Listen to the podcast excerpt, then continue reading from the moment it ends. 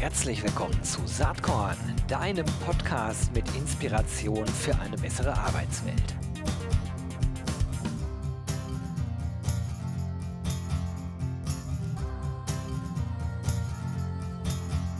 Hallo und herzlich willkommen zum äh, Saatkorn Podcast. Heute HR Tech pur mit einem sehr spannenden Unternehmen und einer äh, großen Namensherausforderung, die ich heute habe. Also ich habe Textkernel am Start, das ist noch einfach.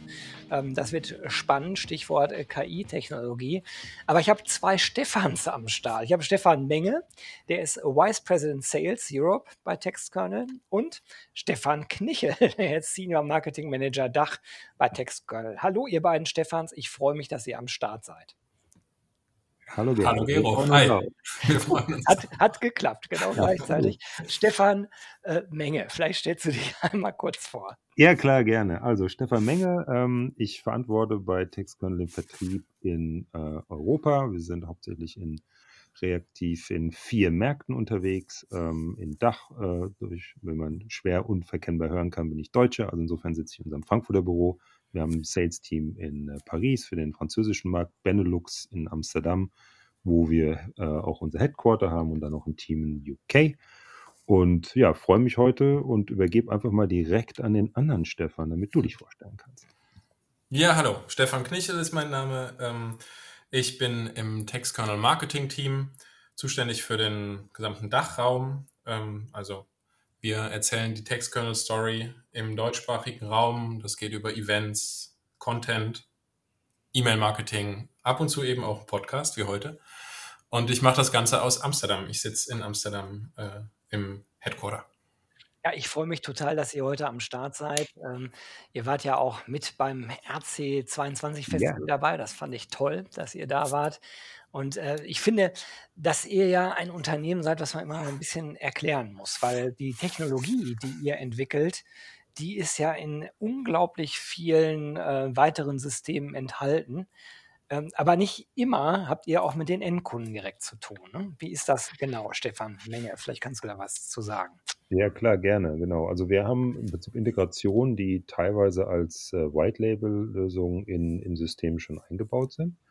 Und dann haben wir aber auch Integrationen, die man im Prinzip über eine Marketplace ähm, dazu buchen oder dazu kaufen kann, wie beispielsweise in einem Success Factors äh, man ähm, so ein Thema Quick Apply, also im Prinzip eine Bewerbung schnell in ein System bekommen, beziehungsweise wenn dann ein Bewerber in einem System ist, so ein Search and Match beispielsweise, was man als ein, äh, als ein Add-on haben kann.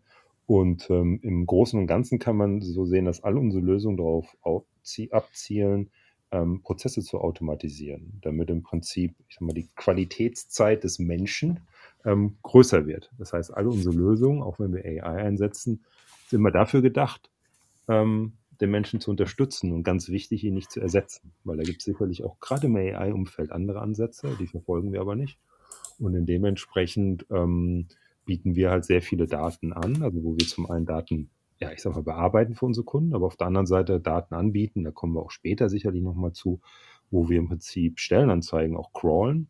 Und das Crawlen ist jetzt nicht so die Raketenwissenschaft, da arbeiten wir auch teilweise mit Partnern zusammen, sondern wir haben im Prinzip eine Semantik, die wir darüber laufen lassen, so dass man sich die Daten sehr gut angucken kann und einen Überblick bekommt, welche Skills zum Beispiel gerade so am Arbeitsmarkt gefragt sind, sei es regional, sei es aber auch in Branchen, oder auch vielleicht in ihren äh, Berufsgruppen. Ne? Und da hat man verschiedene Möglichkeiten, sich da im Prinzip Daten ähm, rauszuziehen, um die dann auch, je nachdem, was man so als Unternehmen äh, als, äh, als Ziel hat, eben zu nutzen. Sei es Wettbewerb äh, zu screenen, aber eben auch zu gucken, was für einen Wettbewerb habe ich denn am Arbeitsmarkt ne? und wie treten die da auf. Und ja, in dem Umfeld bewegen wir uns.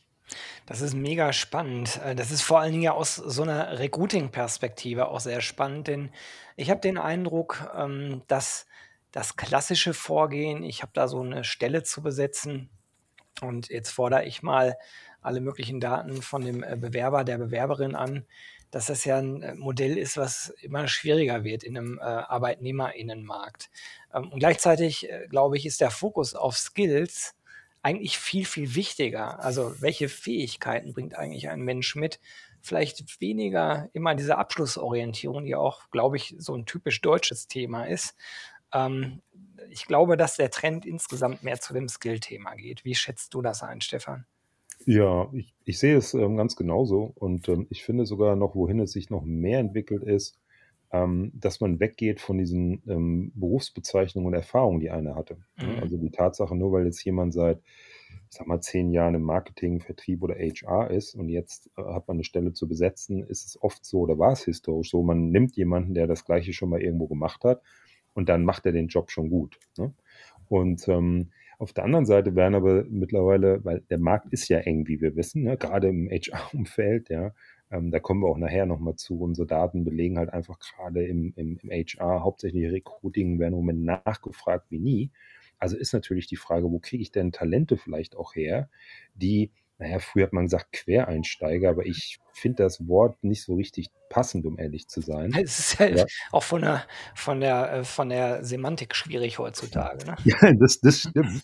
Und vor allen Dingen, wenn wir uns auf die Skills beziehen, geht es ja im Prinzip genau darum. Ne? Also vielleicht habe ich ja jemanden, der gerade in einer anderen Profession arbeitet, aber genau diese Skills mitbringt, die ich vielleicht im Sourcing brauche oder die ich vielleicht im Recruiting brauche oder als Marketingmanager beispielsweise. Und da ist es ja so, woher bekomme ich denn diese Profile und woher bekomme ich vor allen Dingen diese Einsicht in diese Profile?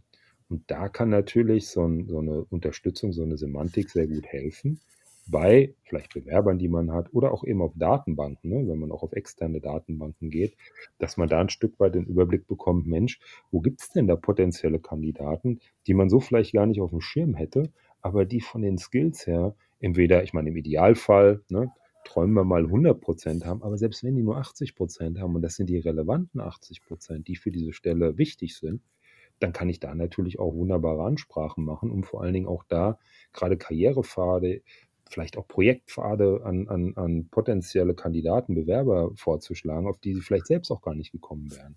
Mhm. Das ist, glaube ich, auch immer wichtiger in Zukunft, gerade weil in dieses klassische Modell so ein Stück weit unseres Erachtens, oder wie du es ja auch sagst, ausgedient hat. Und auf der anderen Seite, meines Erachtens, wir uns aber gerade noch in dieser, ist auch schon fast ein bisschen abgelutscht, Transformation bewegen. Also sprich, wir sind im Veränderungsprozess. Und Äh. ähm, ja, Stefan? Ja, ich finde bei diesem ganzen Skills-Thema, sorry, wenn ich da unterbrochen habe, ich dachte, du wärst fertig, ähm, äh, die, so dieses Bild vom Lego-Baukasten total gut. Ne? Du hast, ähm, wenn du, wenn du die Analogie da ziehst zwischen, weiß ich nicht, einem fertig aus Lego gebautem Löwen und einem fertig aus Lego gebauten Elefanten, das wären dann in, in dem Beispiel die, die Jobbezeichnungen. Und wenn du aber auf Skill-Level denkst, dann hast du einfach eine Kiste mit bunten Lego-Steinen und ähm, kannst dir oder hast dann eigentlich die, die, die Möglichkeit, aus ganz anderen Profilen ähm, zu schauen, welche, welche Skills brauche ich und welche ziehe ich mir da heran und welche kann ich vielleicht auch noch entwickeln. Also das, dieses Bild ist da für mich total ähm, schlüssig und, und dann ist es unter Umständen jemand, der oder die etwas ganz anderes gemacht hat vorher, der hat aber die drei, vier Skills, die ich da brauche. Und ähm, da kommen wir dann von einem Denken aus, aus, ähm, aus äh, Jobs hin zu einem Denken in Skills. Absolut. Äh, Also es gibt ja viele äh, Gründe, warum das jetzt wirklich wichtig ist, so zu denken und, äh, und sozusagen das Vorgehen im Recruiting auch zu verändern. Das ist die bereits angesprochene Personalknappheit. Und damit einhergehend, ob man das jetzt sozusagen vom eigenen Wertekonstrukt unterstützt, ist eine völlig egale äh, ähm, Thematik meiner Meinung nach. Äh, das ganze Thema Inklusion und Diversität.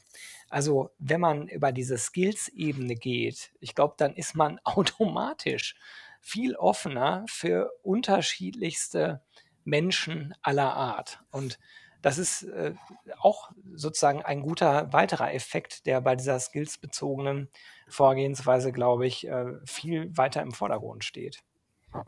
Absolut. Und vor allen Dingen, du guckst ja im Prinzip nach den Fähigkeiten, die einer hat. Und ähm, also beispielsweise auch in den Lösungen, die wir in dem Bereich Search and Match beispielsweise anbieten, ist eine ganz interessante Sache, weil du sagst es ja auch in der Einleitung AI, ne? Ähm, und beispielsweise im Search and Match bei uns arbeitet keine AI, Mhm. weil unser Search and Match basiert rein auf Content, also auf Inhalt. Welche Inhalt lesen wir aus einer Stellenbeschreibung aus und welchen Inhalt hat ein Bewerber? Ja, und Bewerber oder BewerberInnen, ganz klar. Ne? Und dann matchen wir, welche Skills gefragt sind. Wir gucken uns im Standard niemals Dinge an wie Alter, Gender oder sonst irgendwas, sondern rein die Fähigkeiten. Und das Interessante und Wichtige meines Erachtens ist, dadurch wir dort mit keiner AI arbeiten, lernt auch der Algorithmus nicht. Das bedeutet, so, ein, so eine Falle kann nicht entstehen, wenn jetzt ein Kunde, da gab es ja dieses äh, prominente Amazon-Beispiel, ja, wenn natürlich nur Männer äh, Mitte 30 eingestellt werden, lernt irgendwann so ein Algorithmus, naja, das muss ein Mann Mitte 30 sein. Ähm, so funktioniert aber absichtlich auch, also technisch ging das, aber wir machen das absichtlich nicht, weil wir im Prinzip genau diese A, Diversität fördern wollen, aber auf der anderen Seite den klaren Fokus auf den Können. Also was mhm. für Skills bringt einer mit und welche Skills sind in einem Job gefragt. Und das legen wir übereinander. Und das Wichtigste ist, im Endeffekt entscheidet dann der Mensch, so wie ich es vorhin sagte, wir unterstützen die Menschen, der Recruiter, wer geht weiter in den Prozess. Und deswegen würden wir umgekehrt auch nie ausschließen. Also wir geben, wenn wir zum Beispiel so ein Search and Match machen, ein Ranking an, wo wir sagen, wenn das zehn Kandidaten sind, trifft Kandidat 1 einfach am meisten äh, Treffer der Skills, die gefragt sind. Das heißt aber nicht, dass vielleicht Kandidat 5 auch eine gute Passung ist. Ne? Und das muss letztendlich dann manuell durch den Recruiter im Prozess muss dann entschieden werden, welcher ähm, Bewerber geht dann denn dementsprechend in die nächste Runde. Ja, also an der Stelle möchte ich nochmal vertiefen. Du hast es eben so en passant mit erwähnt, die Angst der RecruiterInnen, durch Technologie überflüssig zu werden. Das war ja so ein echt heißes Thema, würde ich sagen, so 2018, 2017, vielleicht 2019 noch. Ähm, ich glaube, dass heute relativ klar ist, dass das ja. nicht passieren wird, sondern dass Technologie einfach Unterstützung ist, bestimmte Dinge schneller, vielleicht auch genauer als ein Mensch äh, machen zu können, um dann aber Zeit freizusetzen, die man im Idealfall für andere Dinge einsetzt. Ich erwähne das äh, Beispiel von SAP an der Stelle immer gern. Äh, ich hatte Kawa Yunossi vor einiger Zeit im Podcast hier, mhm. der mir erzählte, dass sie äh, ihren Fokus sehr, sehr stark auf Employee äh, Experience, ich glaube, bei denen heißt es äh, People Experience, aber es ist auch nur Wording, ist egal, setzen. Mhm. Und ich habe dann gefragt, okay, hast du denn dann mehr Leute eingestellt äh, für dein Team? Und er hat gesagt, nein. Ähm, wir haben einfach Technologie im Einsatz, äh, die äh, sozusagen erbracht hat, dass wir massenweise Zeit einsparen, die wir jetzt in dieses Thema stecken können. Und das ist ein Thema, ähm, was technologisch nicht so gut abgebildet werden kann, weil die Einzelfälle sozusagen, die Mitarbeitenden bei SAP äh, haben vielleicht spezifische Themen. Der eine hat äh, Eltern zu Hause, die gepflegt werden müssen, der nächste hat äh, Kinder, um die man sich kümmern muss. Also, äh, wie kann die Firma jetzt dabei helfen? Das ist technologisch nicht so leicht abbildbar, aber das ist im menschlichen Dialog abbildbar. Und da spielt halt auch Empathie eine riesengroße Rolle. Gemeinhin ja auch nicht unbedingt die Stärke von Technologie. Das fand ich ganz spannend, weil er gesagt hat, der Business Case am Ende ist total gut aufgegangen. Wir mussten nicht mehr Leute einstellen, können aber qualitativ gehaltvoller arbeiten. Das ist ja genau die Idee dahinter. Ne? Absolut. Ähm, jetzt äh, interessiert mich mal, weil ja hier viele HRlerInnen zuhören, ähm, die jetzt vielleicht sagen, ja, das ist spannend, das macht Sinn, äh, äh, was die Stefans da sagen. Aber wie kann ich denn in einem Unternehmen ähm, Textkernel einsetzen? Oder geht das gar nicht, sondern äh, man müsste dann Success Factors kaufen, wo Textkernel quasi automatisch drin verbaut ist? Nee, gar nicht. Also es ist natürlich so, es ist äh, hilfreich, und das mag jetzt ein bisschen befremdlich klingen, aber wir hatten tatsächlich schon so Gespräche. Es ist natürlich hilfreich, wenn ein Unternehmen ein System einsetzt. Ne? Also mhm. man muss schon irgendein federführendes System haben. Und dann muss man sich im Prinzip angucken, welches System, um welches handelt es sich dort, ähm, ob es da schon Integrationen gibt. Und wie ich es vorhin auch sagte, in manchen Systemen sind wir ja sogar als, als White-Labeled eingebaut. Und manche unserer Kunden wissen gar nicht, dass sie mit Textkernel arbeiten, beispielsweise im Parsing weil halt einfach der Technologieanbieter von einem Applicant Tracking System zum Beispiel das im Standard eingebaut hat. Ja. Ne? Also das, das ist so das eine. Das heißt, man muss so ein Stück weit gucken, was nutze ich eigentlich ähm, und dementsprechend kann man uns dann da ähm, entweder drin finden oder halt eben als ein Add-on auch mit äh, entweder im Standard äh, äh dazu buchen oder, auch das haben wir schon für Kunden gemacht, dass wir dann Integration darin einbauen, weil in der Regel gibt es in den, äh, in den äh, Softwaren äh, API-Schnittstellen, die man mit unseren kombinieren kann. Das ist dann zwar eine individuelle Implementierung, ist aber durchaus äh, möglich und auch machbar. Ja, also dieses Individuelle hatte ich mir auf jeden Fall auch schon so vorgestellt, aber lass uns mal kurz über einen Standard sprechen. Das ist ja vielleicht auch ganz spannend, vielleicht insbesondere auch für Unternehmen, die jetzt nicht endlos viel Budget leider haben. Mhm.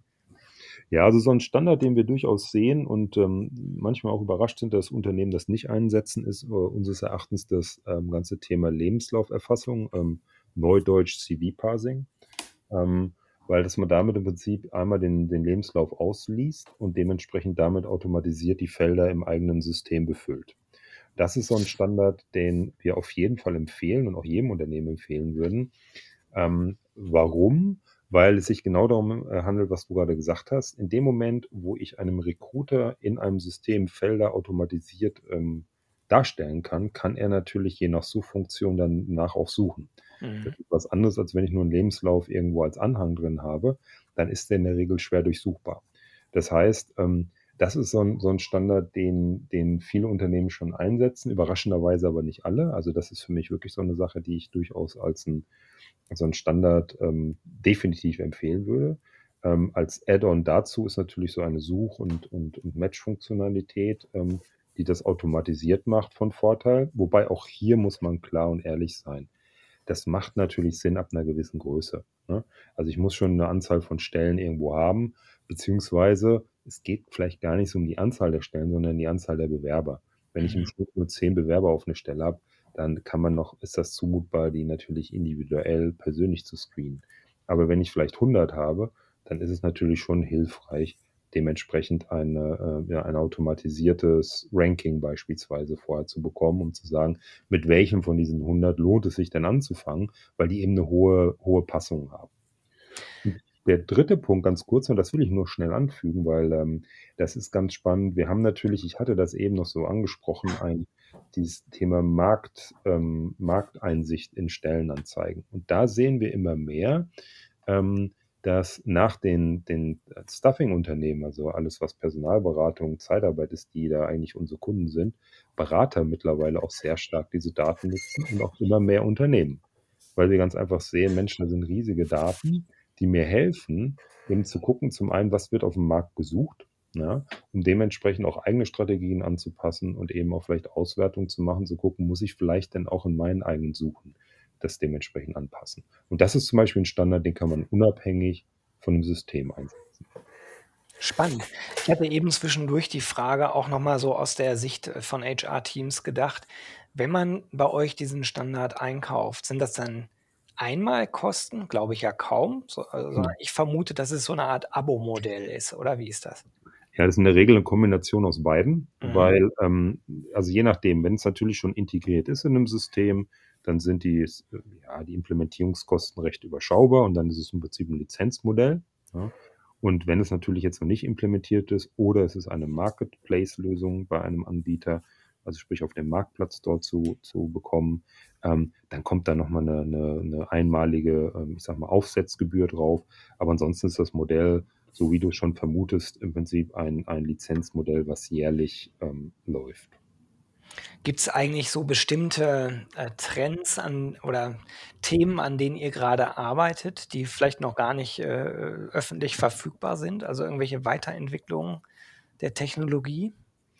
Ja, also wo wir ähm, stark dran arbeiten, ist ähm, an dem ganzen Thema Skills dahingehend, dass das haben wir jetzt gerade veröffentlicht ähm, im Frühjahr, ähm, dass wir die Skills mit, ähm, mit Jobtiteln ähm, kombinieren. Das heißt, ähm, um dort Kunden die Möglichkeit zu geben, naja, wenn jetzt einer Marketing Manager ist, ja, und ich möchte jetzt zum Beispiel ein Profil anreichern, dann können wir schon mal sagen, auf Basis der ganzen Daten, die wir crawlen, naja, ein Marketing Manager hat in der Regel diese Skills. Und dann kannst du im Prinzip dir so aussuchen, ja, okay, das passt oder ich muss hier nochmal anpassen. Und bei dieser Anpassung kann man im Prinzip eben auch unsere Taxonomie, also unser Raster nutzen dass man dann anfängt, Skills wie zum Beispiel Word einzugeben und dann kennt man das aus hier äh, Amazon oder auch Google. Du gibst WO ein und schon zeigt er die automatische Auswahl an, so dass ich damit eigentlich sehr gut anfangen kann, Profile zusammenzustellen. Und da arbeiten wir jetzt auch noch äh, stärker dran, das weiter auszubauen, vor allen Dingen auch in mehrere Sprachen. Im Moment haben wir es in, äh, ich glaube, in sechs Sprachen. Ähm, und manche, wir hatten jetzt zum Beispiel auch einen Kunden, für den der japanische Markt sehr wichtig ist, so dass wir beispielsweise diese, diese Stellenbeschreibung, also die Taxonomie, die wir da haben für die Jobs, die haben wir zum Beispiel jetzt auch schon in Japanisch vorliegen. Und da merkt man halt auch so ein Stück weit unseren Fokus. Wir sind ja ein, ein weltweit tätiges Unternehmen, dass wir natürlich auch gucken müssen, dass die Dienstleistungen, die wir da ähm, erbringen, natürlich auch in den verschiedenen Sprachen verfügbar sind und ähm, dementsprechend damit Kunden auch immer gemeinsam natürlich wachsen, je nachdem, wo die Anforderungen sind. Und äh, eine Sache noch abschließend, ich hatte eben diesen Crawler angesprochen. Also wir haben mit Jobfeed, so nennt sich da das Produkt, aktuell zehn Länder, äh, die, wir, äh, die wir crawlen. Und es werden für dieses Jahr noch weitere zehn Länder dazukommen in der Planung, sodass man also auch da merkt, dass wir eben stärker gehen in in Marktbeobachtungen in Länder, gut, das ist jetzt relativ nah wie die Schweiz beispielsweise auch in Richtung Brasilien, Irland ist in der Planung, Indien, sodass wir auch da Arbeitsmarktdaten ähm, dementsprechend zur Verfügung stellen können. Und da sind wir im Moment sehr stark dran. Aber ich weiß nicht, Stefan, habe ich irgendwas äh, vergessen? Oder passt das? Ich, ich hätte jetzt auch die, die Sprachen einfach noch genannt, ne? aber mhm. die, das gilt ja für alle Produkte, mhm. ähm, dass wir da ständig an neuen Sprachen arbeiten. Nee, ich denke, die wichtigsten Brocken hast du genannt. Super spannend. Also ich, ich glaube, man muss äh, viel mehr mit äh, und über euch reden, ähm, weil das muss man erstmal verstehen, ne, was ihr da macht. Ja. Und ähm, ich glaube halt in, in dem B2B-Kontext ist das gesetzt, äh, aber in dem, wenn ich jetzt B2B sage, meine ich eigentlich äh, in Richtung Dienstleister oder in Richtung ja. Softwareproduzenten B2B äh, wäre ja auch Richtung HR-Abteilung, Richtung Unternehmen, aber äh, hier würde ich das einfach mal B2C nennen. Da ist, glaube ich, noch so ein bisschen notwendig, Textkernel noch bekannter zu machen, was ihr, was ihr da eigentlich an, anzubieten mhm. habt. Ne? Spannend. Ja, man muss sich ein bisschen reindenken. Das muss auch jeder, der bei Textkernel neu anfängt. Das merkt jeder, der startet. Aber es lohnt sich, weil es einfach ähm, ja, sehr viel äh, zu bieten hat für HR und auch für, auch für die Personaldienstleistung natürlich.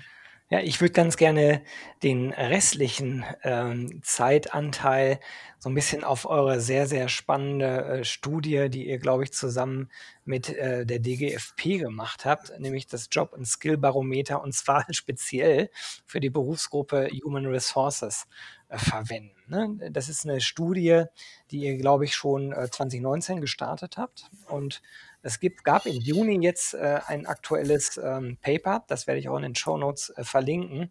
Das ist sehr interessant, äh, weil ähm, das ist ja eben schon mal ange angedeutet worden, weil natürlich inzwischen im Bereich HR, insbesondere im Bereich Recruiting, eigentlich die Nachfrage ähm, explodiert ist in den letzten zwei, drei Jahren. Ne? Mhm. Ähm, Vielleicht ähm, fangen wir mal so an, Stefan Knichel, vielleicht kannst du einmal noch über das Job- und Skill-Barometer generell was sagen. Also wie kommt ihr überhaupt an diese Daten ran? Was ist Grundlage dieser Studie? Wen befragt ihr da? Oder äh, wo bekommt ihr die Daten her? Und dann lass uns mal ein bisschen über die Ergebnisse sprechen. Ja, gerne. Also äh, tatsächlich ist das eine Kooperation mit der DGFP. Grüße an Kai Helfritz an der Stelle. Ähm, wir haben uns zusammengesetzt und gedacht, ja, es gibt diese Jobfeed-Daten, die wir haben und es wäre doch irgendwie spannend, da mal auch ein bisschen langfristiger was mitzumachen. 2019 beginnt der Untersuchungszeitraum von diesem äh, Job- und Skill-Barometer tatsächlich.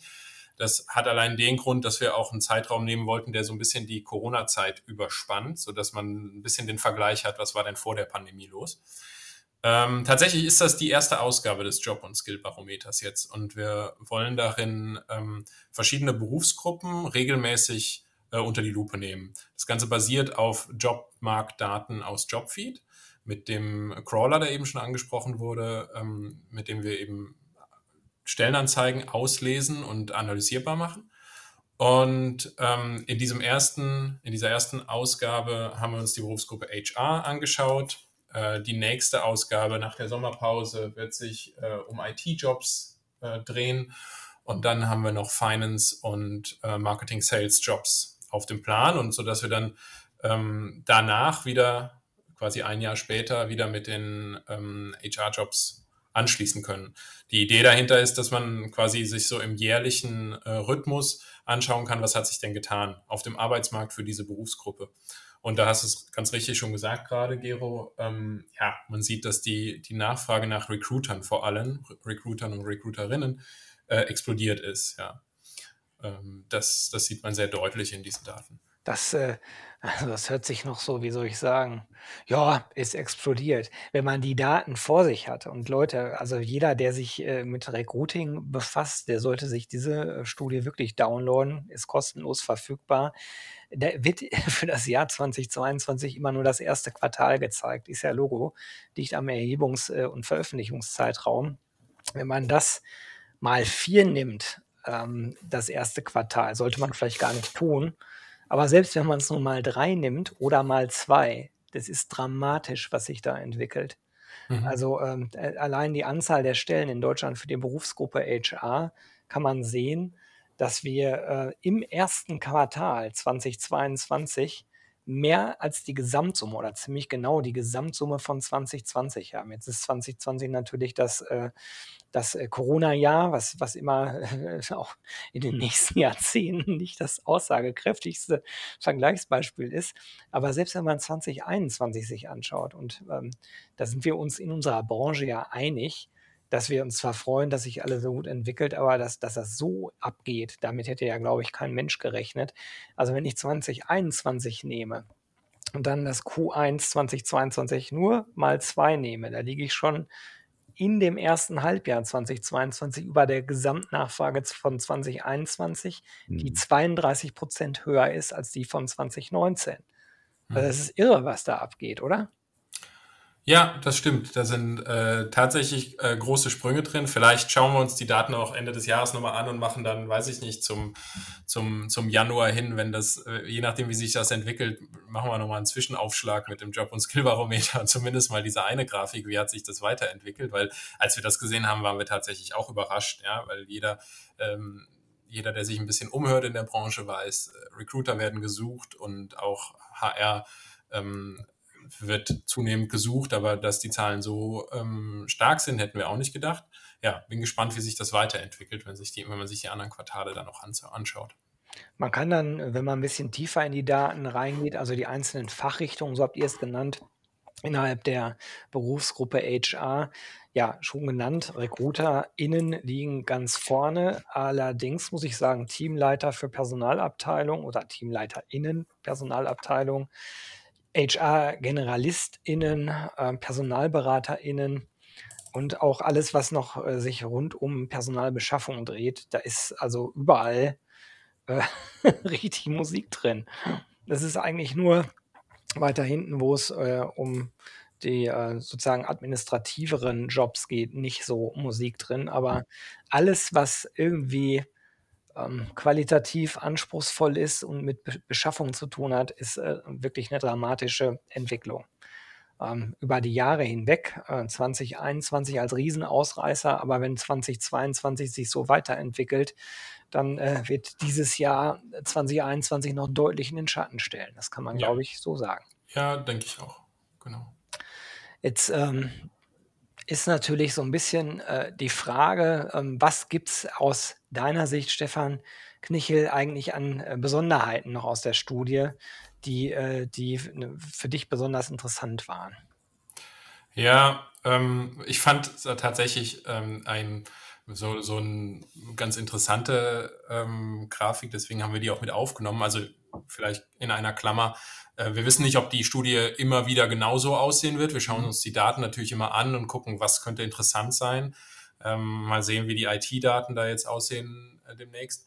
Ähm, äh, das, was ich interessant fand, war tatsächlich, dass in Berlin gerade ein kleiner Peak ist, was äh, HR-Fachkräfte angeht. Also die ähm, von der reinen Anzahl konkurrieren die äh, tatsächlich mit ähm, mit den großen Bundesländern gerade, äh, die, die Stellenausschreibungen, die wir in Berlin gefunden haben.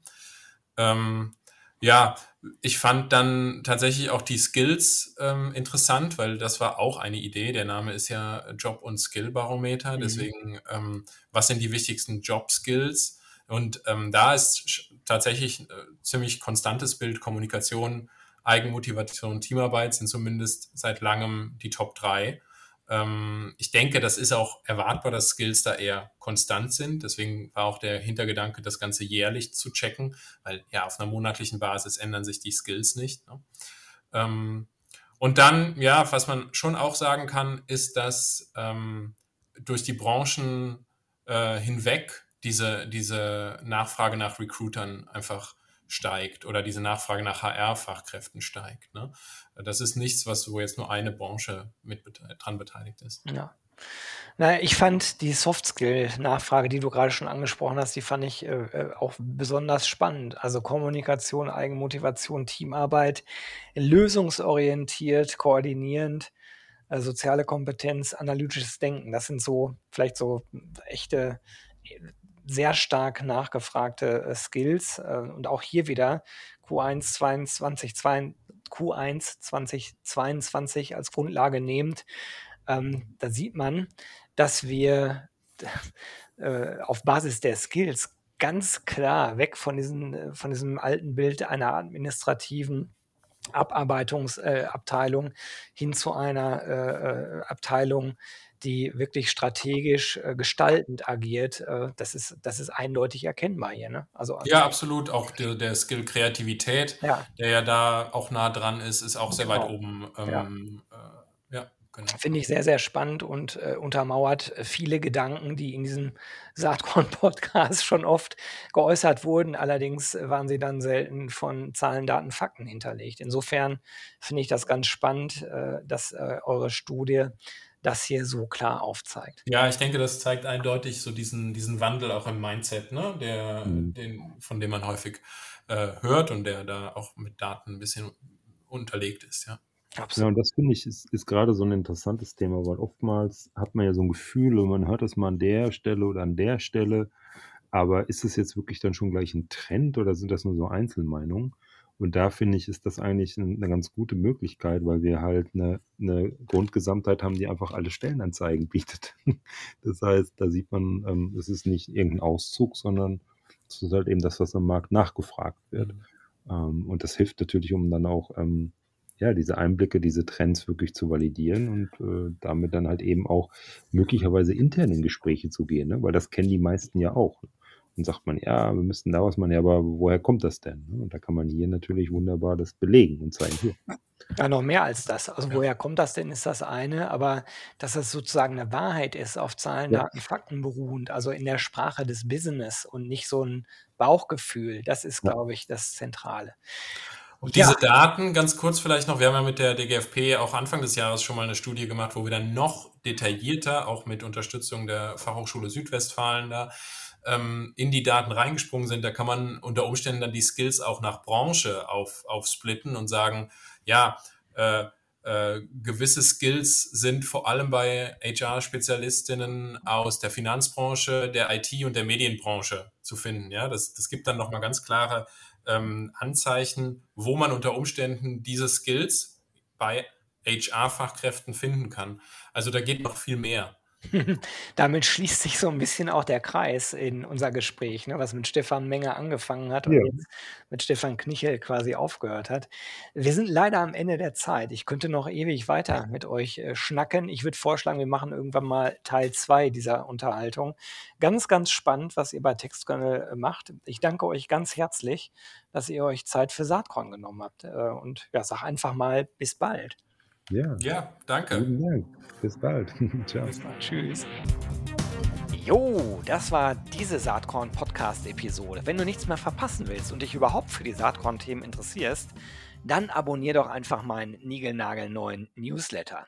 Und dann bekommst du jeden Sonntag frisch alle Artikel, alle Podcast-Folgen, außerdem noch meine wöchentliche Kolumne und die Verlosung der Woche in deine Inbox.